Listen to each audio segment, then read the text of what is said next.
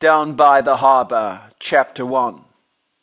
Down by the harbour, down by the harbour. I want to introduce you to a true tale of my friend Stuart. Yes, it is marvelous and fantastic and needs to be told. Well, he works down by the harbour. What I want you to know is this.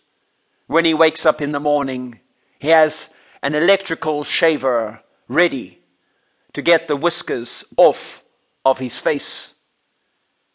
He will do some push ups and some pull ups before he gets going, perhaps making himself a few slices of toast.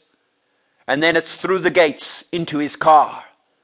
But it's not so easy for him to get through his gates, for he has three gates and three locks. It takes an awful long time to get through these gates.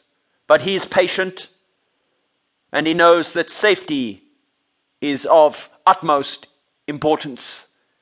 He drives a Mercedes Benz.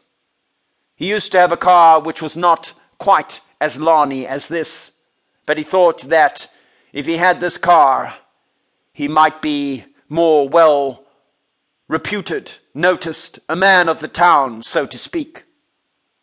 As he drives into the harbor, he waves to people, putting his window down.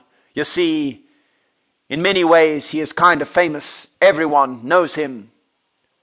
Someone on the side of the street shouts, Hey, Stuart, how you doing? He merely puts his hand to his head and salutes, then drives on.